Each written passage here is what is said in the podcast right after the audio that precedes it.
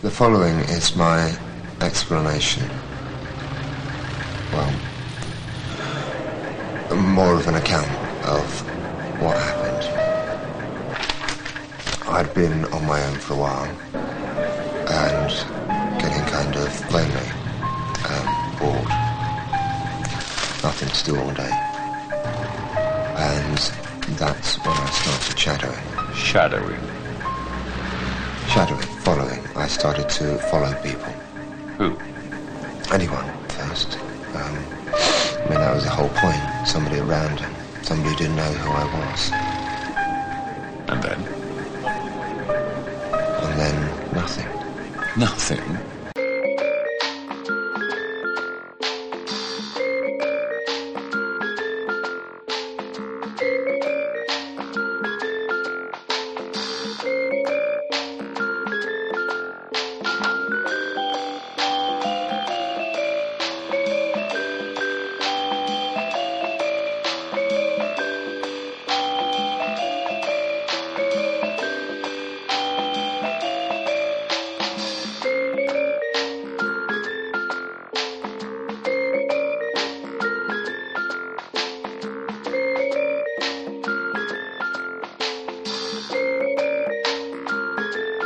Welcome to Trilogy in Theory. My name is Webb, and this is my co-host Mike.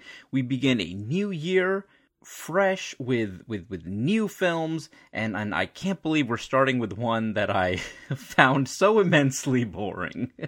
the the the untouched. Actually, for our regular listeners, that's right on point for Webb. I chose this, and now I'm disappointed with it. Welcome to our podcast. beginning the new year a lot like the old year. Right, right. The more the more things change the more they stay the same right?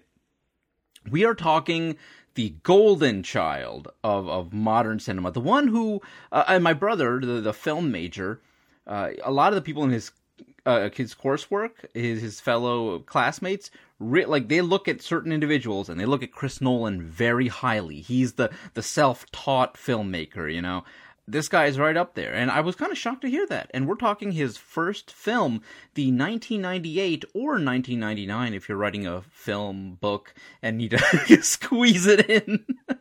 uh, we're talking following. If, if, the central theme is about the year 1999, yeah, you, you pretty damn well need to make sure that it had some connection to that year, uh, which I guess it never really got a wide release, but if you did see it theatrically, it would have probably been in 1999, but most likely not. I don't I don't know. When, when did you did you is this a first time watch? Is this going to be like a hate fueled conversation, or is this more of a slow burn over the years with your distaste for it? No, uh, this is not a first time watch, uh, but it might as well have been because I remembered very little about it. I remember not enjoying it when I first watched it, uh, and nothing really changed, to be honest with you. But I have a lot more Chris Nolan films under my belt after um, from my initial watch. So, but still, this time around, man, I you know immensely boring. Uh, I thought the acting was bad. All the actors. I mean, obviously, you know, the thing is, I don't want to. Let's not pick on too much. I don't think they ever continued in this career. In fact, uh, Cobb, I guess our our cool guy uh, anti-hero, I guess for most of the runtime. He went on to go into what architecture or design oh. or something. And you can actually like he has I think one little mention of his acting, you know, career in air quotes uh, on that that page uh, where he's like, "Yeah, I was once in a movie by the guy who directs Batman flicks. Now it was pretty cool, but I was pretty bad, so I stopped doing it." it's like, okay, I don't want to pick on the guy too much. He he realized like, yeah, this is not for me. No, it's funny. He became an architect, like the fictional Cobb in Inception. wow, the world's the world is wonderful. But yeah, I don't want to get too bogged down with the bad acting, the the people who have no screen presence or charisma, because it is a micro budget. So I get it. I try, I'm trying not to beat up on an already wimpy, you know, individual here. Um, I I found no investment in the characters. I didn't think the script was good. I thought the score is terrible. You know, all the things that you would expect in in I guess a modern Nolan film now completely absent. But what is here is the craft and and that's what you got to appreciate much like uh, the blair witch project which we uh, spoke about on our Please sister, subscribe. Patreon.com slash projecting film. on our sister Please and thank you. uh, uh, we talked about Blair Witch, and, and you have to give it up for the filmmakers, the bravado of these people who are just like, we're going to put this thing together, uh, you know, uh, no matter what. And that's kind of what I appreciate about following. I don't enjoy it, but I appreciate it and I respect it. Yeah, I think this is one that um unfortunately I did not come to until many years later. Like the best or slash worst, maybe, um, because I, I, don't know. Uh, time for me to have seen this would have been right after Memento, because uh, that was when Christopher Nolan was at his peak for me.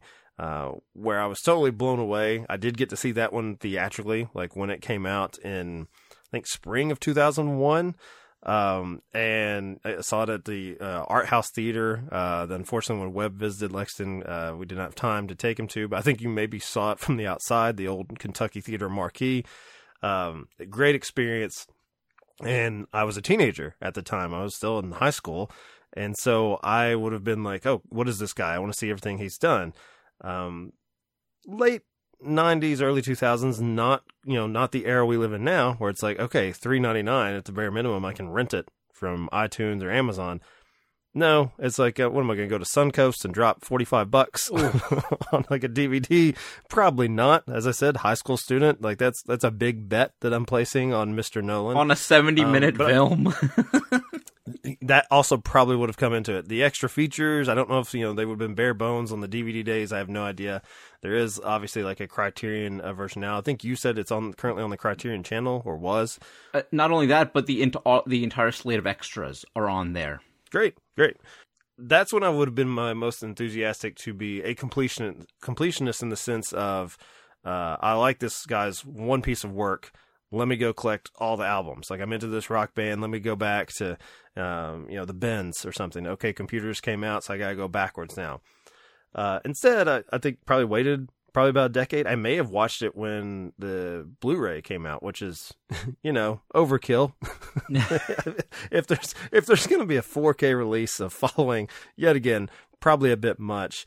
Uh, and at that point, like you, I was probably too accustomed to Christopher Nolan with a budget. I've uh, you know he he's no longer this this guy that I feel like I've discovered. He is you know the second coming of uh, a Spielberg, um, or actually probably not the second coming because I think it was like what M Night Shyamalan oh. had him like about five years.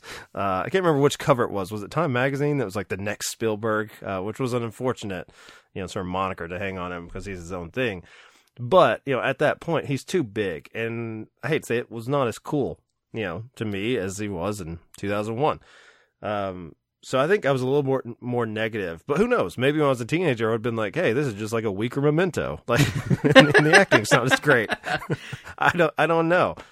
No, I don't think it's a weaker Memento. I, I Memento is, I think, the height of, of Chris Nolan.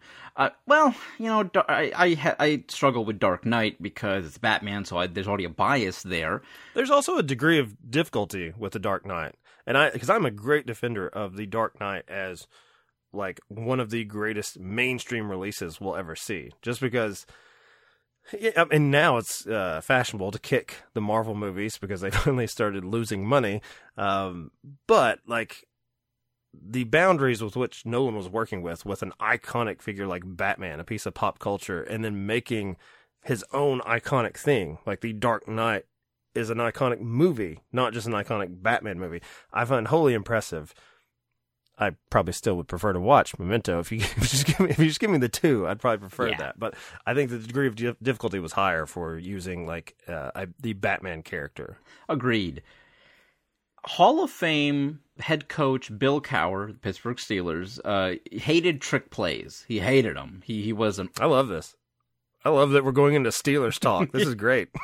Let's pick up that Pittsburgh market. and what's funny is uh, when he finally won his Super Bowl after years and years of losing the championship games uh, and not even approaching the Super Bowl, he got an offensive coordinator who would utilize trick plays. He hated using them, but he did. And he used to say, if you have to trick them, you can't beat them. And I loved that. It was it's such a quaint notion. What did he just see it as like a this is a gentleman's game? Like that's out of bounds, poor form. Right, right. Now it's more, you know, enter Bill Belichick and it's, hey, if you're not cheating, you're not trying. That's the philosophy. He's apparently not doing either in recent times. As I mentioned, this is 2024. So I look at the nonlinear storytelling that Chris Nolan uses quite often in his work, really more of a as a as a crutch, in my opinion, to mask boring film elements. Okay, that's the the cheap trick of the nonlinear storytelling is to keep the audience engaged in something and trying to piece together a puzzle throughout the film because the stuff on screen is not nearly as interesting. Memento is the one movie that uh, where it might look like a trick, but it isn't. It, I think, is a necessity for the film because you need that unique structure in order to live in the mind and the and and uh, feel the struggle of the protagonist, uh, Lenny. Right? You really need that, and that's why I feel that's the one film I feel like you can get away with this. I mean, look at the Prestige. You know, everything is a, a journal within a journal within somebody's talent. It's overly complicated, and Nolan Oh no.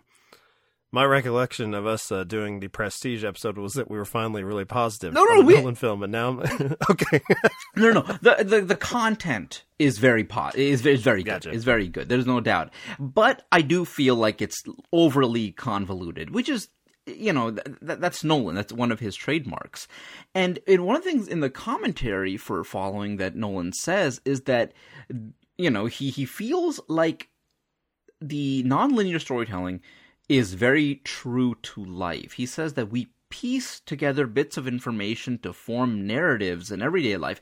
I- Is, that true? I, I no. Mm, I don't. My bullshit meter is going off here Me too. on this. and there is a that same nonlinear storytelling is in this, and I'm like, well, why? And and again, I found myself a bit more captivated with what's happening because, like, oh, okay, so his, you know, the, main character, the young man, uh, unnamed, I think, is beaten up in this scene, and he's not in this scene, and so I found myself having to pay attention when the actual content of what's on screen is not, and that's why I feel like he uses that as a crutch, and it's not present in Dark Knight, right? It's not present in in his most popular work. So why is he using it here? How do you feel about You this? mean he he was not clever enough, uh, as in following, where it's like, hey, the dude, uh, what is it? What is our main character's name? He's just the young, Young man, man, I think, in the credits. So, but Bill? yeah, different times. Bill? Bill.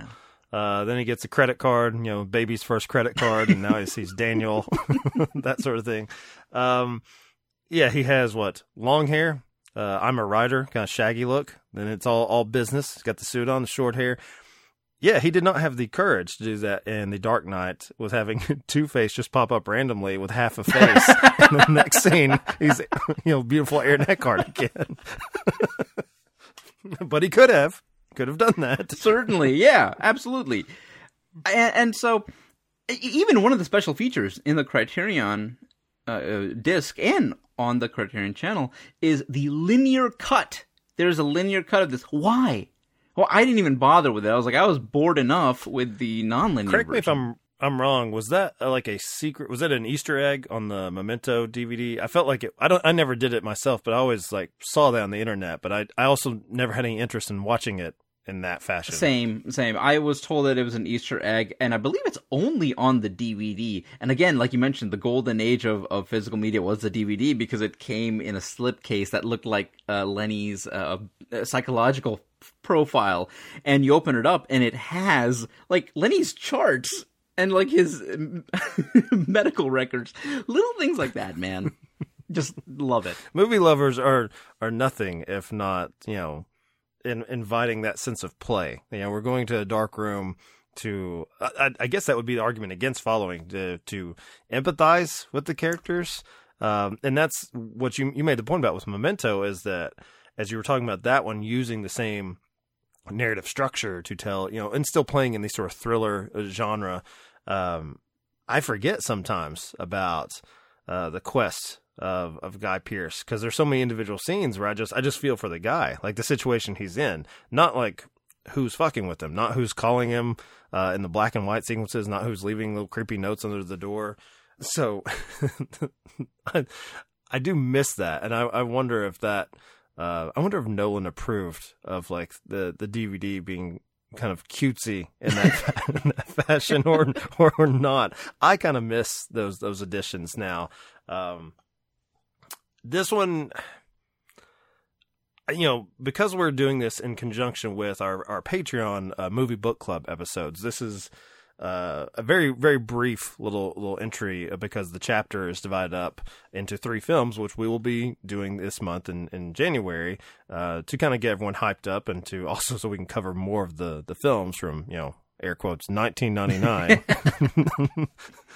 um, but I wonder, you know, when we get to the end of this month, we're going to have a uh, probably, I think, an interesting little uh, sub conversation uh, because all three films are told in a non-linear fashion.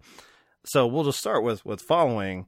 Um, Nolan did this trick again, uh, and then again with the Prestige, and it kind of was his thing uh, before he got you know the Batman money. Then he could, it, well, even I guess Dunkirk in a way, you know, he's he's playing with time as as well.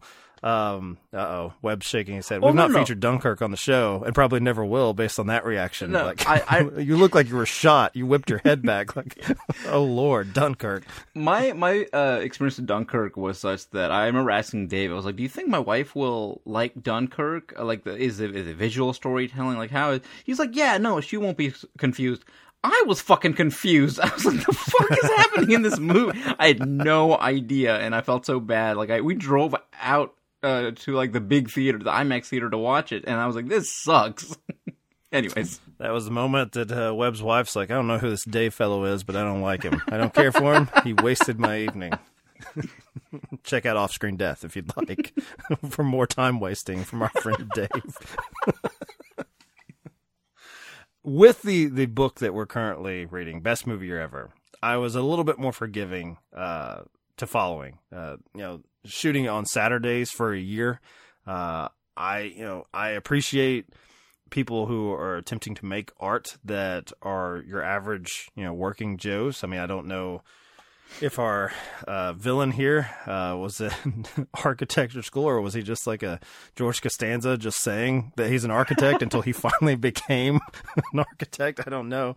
Um, but yeah, doing what one or two takes because they back then they couldn't afford more film stock, which you know that's now uh, a thing of the, the past as far as if you're an independent filmmaker, unless you're like one of those Project Greenlight assholes where you insist on shooting on film when you could just shoot on on digital.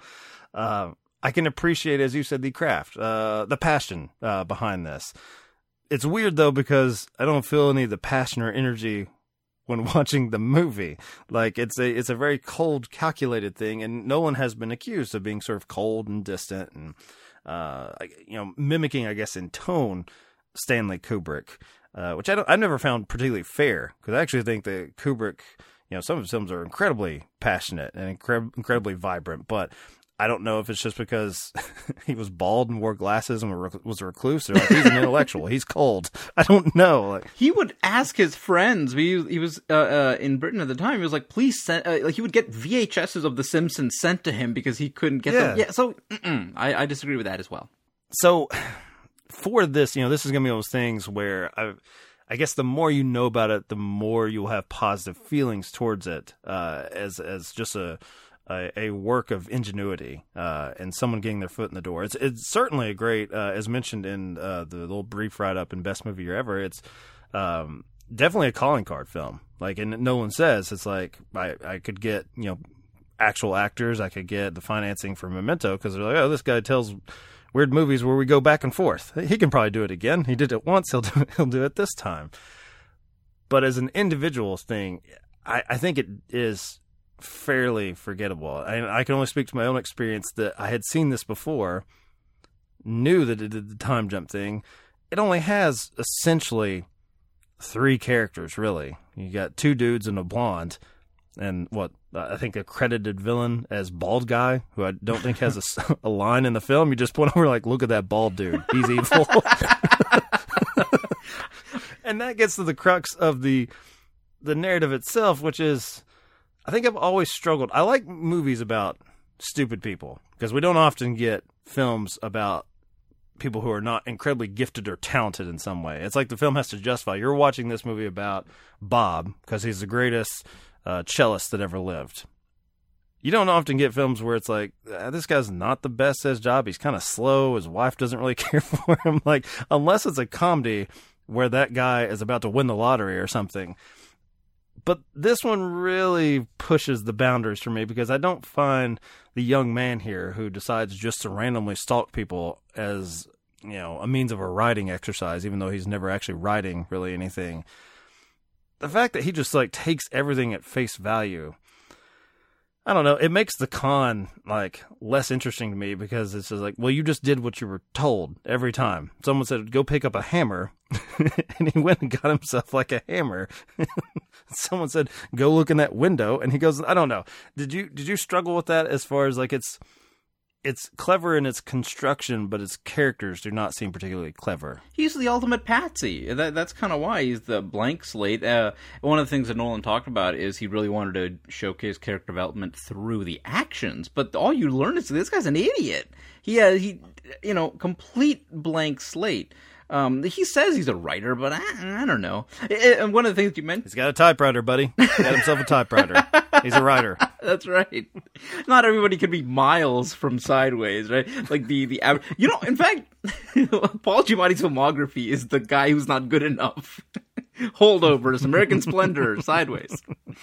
Yeah, and I I'm 100 percent with you the more you know about the background of the film, I think the more you can appreciate it, the actual experience. I, I, I, don't know who is really enjoying this film. But Nolan, again, I respect Nolan quite a bit, even though I'm constantly negative on everything Nolan. but the reality is that he's a self taught guy. He does so much work uh, before the camera even starts rolling. Uh, uh months of rehearsals, um, uh, uh, he loves uh, blocking. He loves th- that precision to his craft is what allows him to have exactly what he wants on screen. He's not a big deleted scenes guy. He deletes his uh, scenes in in the script editing process, right? Um, and one of the things he talked about as he was making this film, as the conception of it was happening, was he was looking at Kevin Smith, Clerks. He was looking at El Mariachi with Rodriguez, the goat. That's right. and he was seeing like what can be done. Like these kind of films can find distributors, right? Like he can do this, and so uh, you know he he does have a knack for being a little um, artsy fartsy, you know. Right? He he he won't look at a monitor on on set. Uh, and, and when he finally he was the DP of following, so he was doing all the camera work, and he was struggling to get uh, uh to hire a director of photography for his next film because he wanted to make sure that that person uh, thought exactly like him. Wally Pfister, who he eventually hired, great, great DP, terrible director. What did he direct, by the way? Uh, Transcendence, the Johnny Depp sci-fi. Ooh, is that it? yes, that's it. Oh no, that came out. People were like, "No, thank you," which is which is wild because so many people have one crappy film after another. But I think what that one was, it it, it went to like a ballooned to something like a 150 million dollar budget or something ridiculous. Oh my god. Yeah. So Nolan is a, an exceptional craftsman. You know, and I, I think the conclusion that I came up with, I, I think Nolan is more like a modern day John McTiernan who thinks he's like a Ooh. Terrence Malick. I think I like this. I think that's where. You know, I would take that as high praise, sir. Uh, that, that is, yeah, absolutely the nicest thing you've ever said about Christopher Nolan, and he would hate you for it. Would absolutely hate you. right? He, I think he has aspirations uh, higher than someone like McTiernan, and I think people think that he is on the level of of like a Malick or a Charlie Kaufman, right? But uh, he's not. I think McTiernan is an awesome director who knows how to put together uh, an exciting uh, film, and that's where Nolan is. I just I feel like Nolan reaches uh, uh, for for something greater, and I don't think he's capable of it. And I feel bad. Memento, though, Memento is that that perfect blend of thriller and high concept that he is uh, constantly striving for. Uh, but hey, you know what? I will be first in line for any Nolan. I was there at Barbenheimer, baby. Both films, same weekend, right? I'll be there. Yeah, which one did you watch first?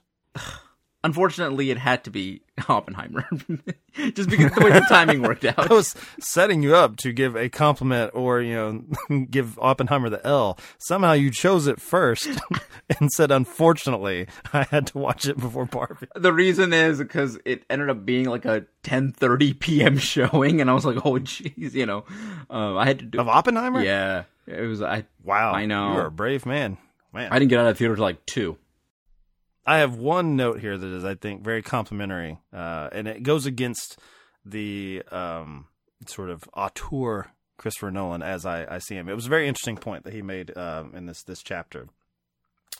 Uh, so, from best movie year ever, Nolan credits Tarantino's story-splitting crime anthology Pulp Fiction with giving filmmakers a permission slip to futz around with a story structure, but he also points to the at-home technologies that changed the way viewers absorbed movies and the way they controlled them. For decades, movies would leave theaters and head to television, a medium that demanded linear storytelling. Quote, back then, if the doorbell rang because the pizza guy was there, you had to get up, pay, get a plate, and sit back down, and then pick up the movie without having miss, missed anything too vital, says Nolan.